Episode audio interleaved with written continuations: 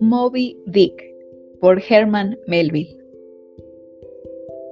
Yo, Ismael, era uno de esa tripulación. Mis gritos se habían elevado con los de los demás. Mi juramento se había fundido con los suyos. Y gritaba más fuerte.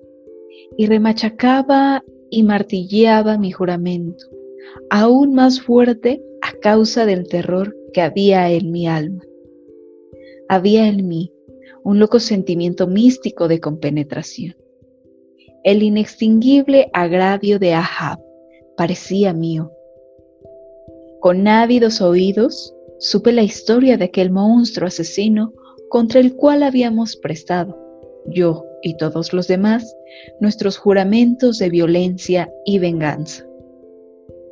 Desde hacía algún tiempo, aunque solo a intervalos, aquella ballena blanca, solitaria y sin compañía, había sembrado el terror por esos mares sin civilizar, frecuentados sobre todo por los cazadores de cachalotes.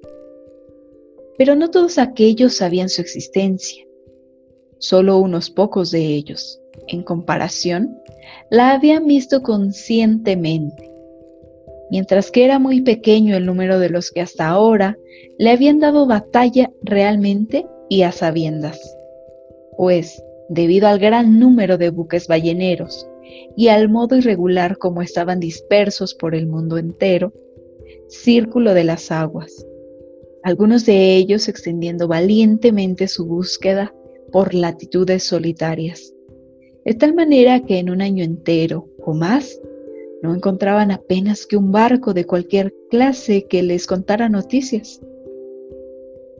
Debido a la desmesurada duración de cada viaje, por su parte, y debido a la irregularidad de las líneas que procedían del puerto de salida, debido a todas estas circunstancias y otras más, directas o indirectas, que se había retardado durante mucho tiempo la difusión a través de la flota ballenera dispersa por el mundo entero, de las noticias especiales e individuales respecto a Moby Dick.